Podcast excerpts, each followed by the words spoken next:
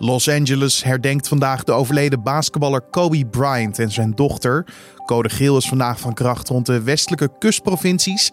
En in Londen staat de uitleveringszaak tegen Wikileaks-oprichter Julian Assange op de agenda. Oftewel, dit wordt het nieuws. Nu zien we weer uh, in de actualiteit weer gevallen naar voren komen. waarin hij dat verhaal elke keer in twijfel trekt.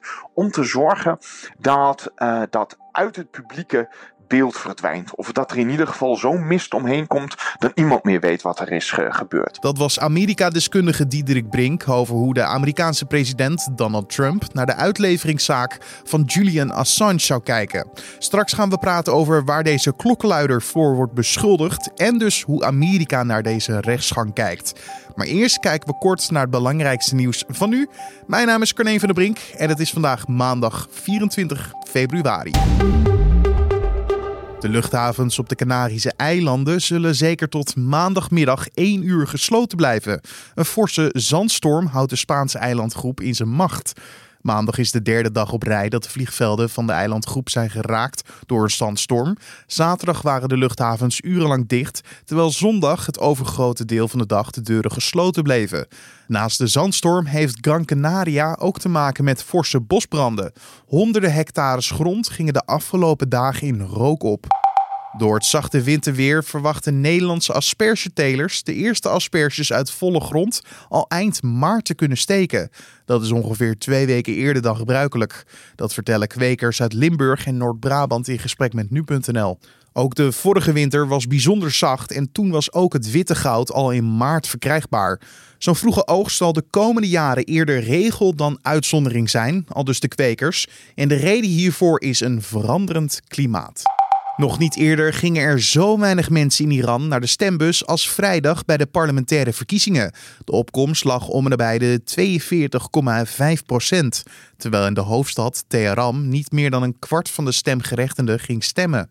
In beide gevallen gaat het om de laagste opkomst sinds de stichting van de Islamitische Republiek in 1979.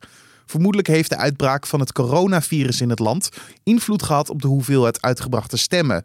Twee dagen voor de verkiezing werd voor het eerst het virus gesignaleerd bij een inwoner, waarna in korte tijd nog eens 42 mensen het virus opliepen. Acht patiënten bezweken aan de gevolgen van het virus. Dan nog even heel snel terug naar de verkiezingen. Want wie de grote winnaar is, dat weten we nog niet. Want op de definitieve uitslag wordt nog gewacht.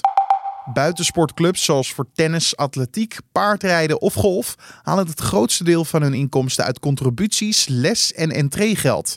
Maar bij voetbalverenigingen is het de kantine die het meeste geld in het laadje brengt. In 2018 ging het om bijna 40% van de totale inkomsten van de voetbalclubs. Zo onderzocht het Centraal Bureau voor de Statistiek. Voor een belangrijk deel valt dat te verklaren uit het feit dat voetbalclubs vaker de beschikking hebben over een clubhuis of een kantine dan andere verenigingen. Vooral voor buitensportclubs is de kantine dus een heel belangrijk aspect voor de inkomstenbron, zo stelt het CBS. Maar de uitzonderingen op de regel, dat zijn hengelsportverenigingen. Dan over naar het hoofdonderwerp van vandaag. Wikileaks-oprichter Julian Assange staat in Londen voor de rechter. Die moet besluiten of hij wordt uitgeleverd aan de Verenigde Staten. Assange dook zeven jaar lang onder in de Ecuadoriaanse ambassade in Londen. Vorig jaar april werd hij het gebouw uitgesleept. Waar wordt deze klokkenluider nou eigenlijk van verdacht? Dat vroeg ik aan Amerika-deskundige Diederik Brink. Britten hebben gezegd hij heeft de voorwaarden van zijn tijdelijke invrijheidstelling heeft hij geschonden door te vluchten naar de ambassade van Ecuador in uh, Londen.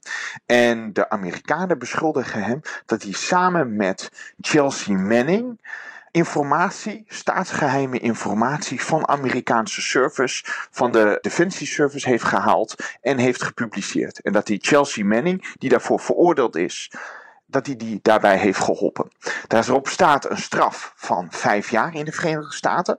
Maar de advocaten van Assange die zeggen nou we vrezen wel dat als hij eenmaal in de Verenigde Staten is, dat er een hele stapel aanklachten bij komen en dat hij misschien nooit meer vrij kan komen. Ja, over wat er allemaal in Amerika zich heeft afgespeeld toen de tijd, daar gaan we het straks uitgebreid over hebben. Ik wil het eerst nog even hebben over de tijd dat hij ja, zeven jaar lang in een ambassade van Ecuador in Londen zat. Uiteindelijk werd hij uh, vorig jaar gearresteerd en werd hij letterlijk uit de ambassade getrokken, gedragen. Was de maat vol of was er een andere reden dat hij opeens daar werd verwijderd? Nou, het was eigenlijk een opeenstapeling. Uh, Assange hield zich niet stil in de ambassade. En hij heeft zich heel erg actief bemoeid met politieke kwesties. Waaronder de verkiezingen in de Verenigde Staten in 2016. Of afscheidingsbewegingen in Spanje of in, in dergelijke. Dus hij was heel erg politiek actief. Dat leidde ertoe dat zijn gastheren eigenlijk daar soms wel een beetje ongemakkelijk van werden. Ook in Ecuador kwam een andere politieke wind. En ze zaten steeds meer met in zijn maag. Ook bleek dat hij in zijn persoonlijke gedrag niet altijd heel erg goed overweg komt met de mensen in de ambassade. Ja, hij zat daar met zijn kat. En als een soort, toch een soort van mini-gevangenis. Weliswaar zelf gekozen, maar hij kon geen kant op. Nou, dat leidde ook tot toenemende spanningen met het personeel daar. Uh, zijn gedrag werd ook naar, naar verluid steeds vreemder daarbinnen. Um, wat natuurlijk ook een rol speelde, was op de achtergrond de reden waarom hij überhaupt naar het Verenigd Koninkrijk was gegaan. En dat had ermee te maken dat hij door Zweden uh, van uh, ernstige seksuele delicten werd beschuldigd. Dus daarom was hij gevlucht, want zijn eerste uitleveringszaak zou gaan om dat hij naar Zweden zou gaan, om mee te werken aan een politieonderzoek daar. Daarom was hij gevlucht naar de ambassade.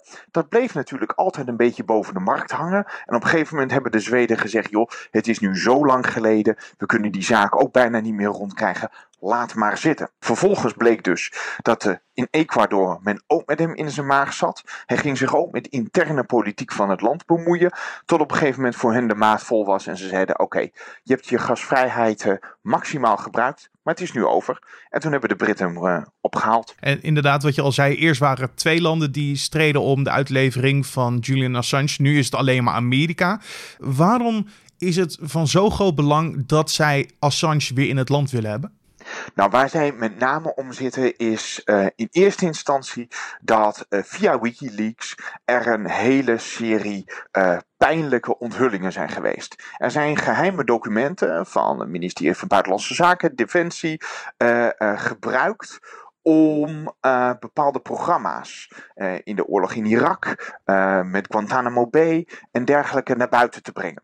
Wikileaks deed dat vanuit het, hun, hun streven naar meer transparantie en overheid, een openheid van overheden. Uh, de Amerikanen zeggen ja, dat is informatie die is gewoon afgeschermd. Daar heb je geen recht op. Dus dit is niet de manier waarop je dat doet. Nou, ze hebben een aantal uh, uh, genante onthullingen gehad.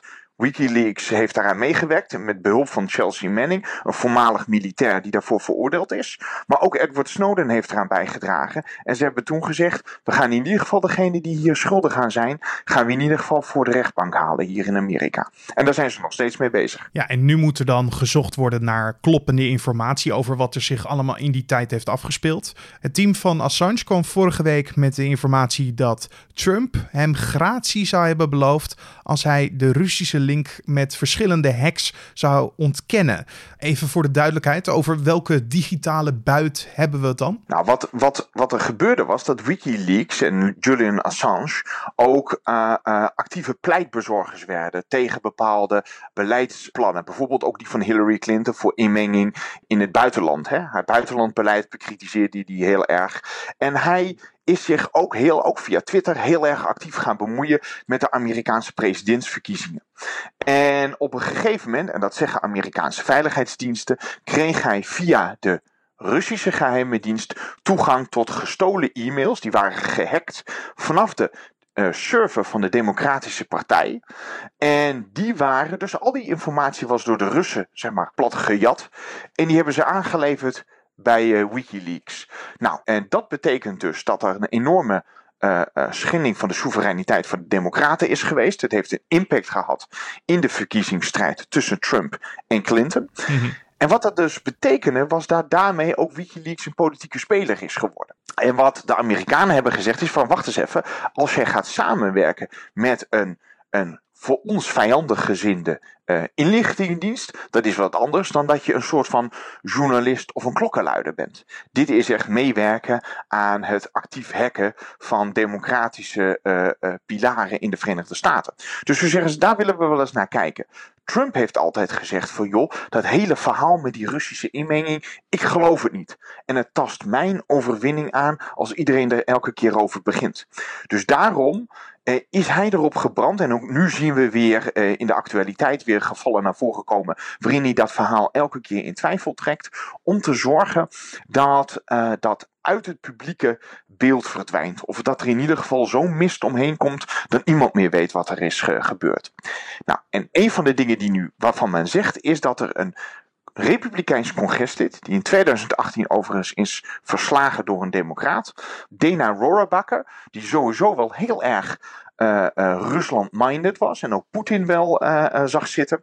Dat was iemand die zegt namens Trump naar Assange te zijn geweest. Hij heeft ook toegegeven dat hij die trip naar Londen heeft gemaakt om daar met Assange te praten. En hij schijnt daar namens Trump, maar dat is nog onbevestigd op dit moment, namens Trump een presidentieel pardon te hebben aangeboden voor Assange in ruil voor een verklaring dat de gejatte e-mails en berichten van de server van de Democraten niet van Rusland zouden komen. Je zei net al dat Trump natuurlijk hoopt dat er een soort mist om deze hele situatie heen komt. Uh, maar met deze informatie uh, kan je zeggen dat het alleen maar begint op te klaren. Weten we hoe het kamp van Trump op deze nieuwe informatie heeft gereageerd? Nou, het kamp van Trump zit natuurlijk volkomen in de verkiezingsmodus. En die hebben ook te maken met hè, de, de bijzonderheden van het karakter van Trump. En dat betekent dat alles rondom het hele Rusland-verhaal en alle onderzoeken die daaruit voort zijn gekomen, direct van tafel moeten worden geveegd als onbetrouwbaar en een, een, een, een poging van zeg maar de deep state, de, de vaste carrièreambtenaren, ook in de inlichtingenwereld, om zijn presidentschap te ondermijnen. Dus wat hierachter zit is niet zozeer misschien een poging om een ander geloofwaardiger verhaal naar voren te krijgen. Want dat is bijna niet meer mogelijk. Hm. Maar door te zorgen dat er zo'n mist rondom dat Rusland en e-mail hack verhaal van de Russen wordt gecreëerd. Dat op een gegeven moment iemand die in de Verenigde Staten denkt: ja, wat is daar toch op mee? Ik hoor zoveel verschillende verhalen. Ik weet niet meer wat ik moet geloven. En dat is voor Trump onder deze omstandigheden, politiek gezien, de beste uitkomst. Ja, en de Britse rechter acht het bewijs voor de bewering toelaatbaar en zal het daarom ook meenemen in het uitleveringsproces. Alleen is zo'n verhaal van zo'n congreslid makkelijk te bewijzen? Nou, het, het, het lastige aan deze politieke situatie is, is dat je ook nog maar moet bewijzen of die Bakker dat niet uit eigen beweging heeft gezegd. Zo van, nou luister, als jij bereid bent dat te doen, dan ga ik bij mijn volgende keer als ik Trump spreek, zal ik dit aan hem voorleggen. En dan denk ik dat ik het voor mekaar krijg. Dan is hij zeg maar een beetje politiek gaan freelancen om te kijken van, misschien kan ik hier een deal uithalen. Dat is wat anders dan dat Trump hem heeft gezegd, joh, ga jij daarheen? En probeer die deal te maken. Ik sta achter je en je krijgt dit. En dat is nu precies waar het om gaat draaien. Heeft Trump dit beloofd? Gaat hij, om er politiek beter van te worden, presidentiële pardonnen aanbieden? Of is dit gewoon een congreslid geweest dat dacht: ik trek de stoute schoenen aan en eens kijken wat ik voor elkaar kan krijgen voor mijn politieke held Donald Trump? En dat is waar de volgende focus op zal komen. Stel, het team van advocaten van Assange blijkt een kloppend verhaal in handen te hebben. Eh, kan het dan nog gevolgen hebben voor Trump en eventuele verkiezingen die daar aankomen? Nou, dat denk ik dat er niet meer kan gebeuren. We zijn inmiddels zoveel schandalen en onthullingen verder we hebben net de impeachment over, over dat schandaal met Oekraïne gehad. Dat alles wat nog veel verder te maken heeft, de verkiezingen van 2016, uh, uh, e-mail service, hackpogingen, de invloed van Rusland. We hebben daar al jarenlang drup, drup, drup informatie en onthullingen over gehad. En ik denk dat er op dit moment niet heel veel kiezers meer in de Verenigde Staten zijn die daar niet al hun keuze in hebben gemaakt. Of je gelooft het verhaal van Trump en blijft achter hem staan, welke onthulling er nogal komt. Of je hebt eigenlijk je keuze al gemaakt en moet een ander komen. En we gaan daarvoor campagne voeren. Dus ik denk niet dat er hieruit, wat er ook aan, aan, aan schandalen of beweringen of, of, of, mogelijk bewijsmateriaal kan komen, dat het nog heel veel politieke uh, uh, stemmen zal doen veranderen. Wat dat betreft zijn de kaarten voor een groot deel geschud en gaat het uh, politieke geweld over hele andere thema's in, in november 2020. En ondertussen is er weer een hoop gebeurd. Zo zou Rusland zich naar verluid weer mogelijk willen bemoeien met met de Amerikaanse presidentsverkiezingen van dit jaar. En het team van Assange zou bezig zijn met een asielaanvraag voor Frankrijk. Oftewel, deze zaak en alles eromheen krijgt zeker nog een staartje. Je hoorde Amerika-deskundige Diederik Brink. En verder zal de Amerikaanse basketballegende Kobe Bryant en zijn dochter Gianna vandaag worden herdacht tijdens een publieke bijeenkomst in het Staples Center in Los Angeles, waar in 2009 ook een grote plechtigheid voor Michael Jackson plaatsvond. Bryant, zijn 13-jarige dochter en zeven anderen kwamen op 26 januari om het leven toen de helikopter waarin zij zaten neerstortte. Bryant gold als een van de grootste basketballers aller tijden. Hij speelde zijn hele carrière voor de LA Lakers. En dan nog even het weer. In de ochtend valt er af en toe wat regen of motregen. Smiddags gaat het harder regenen. En ook neemt de wind weer toe en wordt het vrij krachtig tot hard. Met aan zee weer zware windstoten vanuit het zuidwesten. Vanwege de harde wind heeft het KNMI maandagmiddag code geel afgegeven in de westelijke kustprovincies. En de maxima liggen tussen de 9 en 12 graden. En in de avond wordt het geleidelijk droog. En dinsdag vallen er weer enkele buien. En dit was dan de Dit wordt het nieuws podcast voor deze maandag 24 februari. Wij zijn deze week weer begonnen en dat komt goed uit, want de podcast hoor je van maandag tot en met vrijdag om 6 uur ochtends op de voorpagina of in je favoriete podcast app. Ehm, gewoon naar Spotify gaan of naar Apple Podcast en dan nu.nl uh, slash uh, dit wordt het nieuws intypen en dan vind je deze podcast. Dan kan je je gratis abonneren en zo staat hij elke ochtend gewoon voor je klaar. Als je ons wil verblijden met een mailtje over iets wat je tof vindt of iets wat je anders zou willen zien, dat kan. Stuur je mail door naar podcast.nu.nl podcast.nu.nl Mijn naam is Carne van de Brink. Voor nu wens ik je een hele mooie dag en hopelijk tot morgen.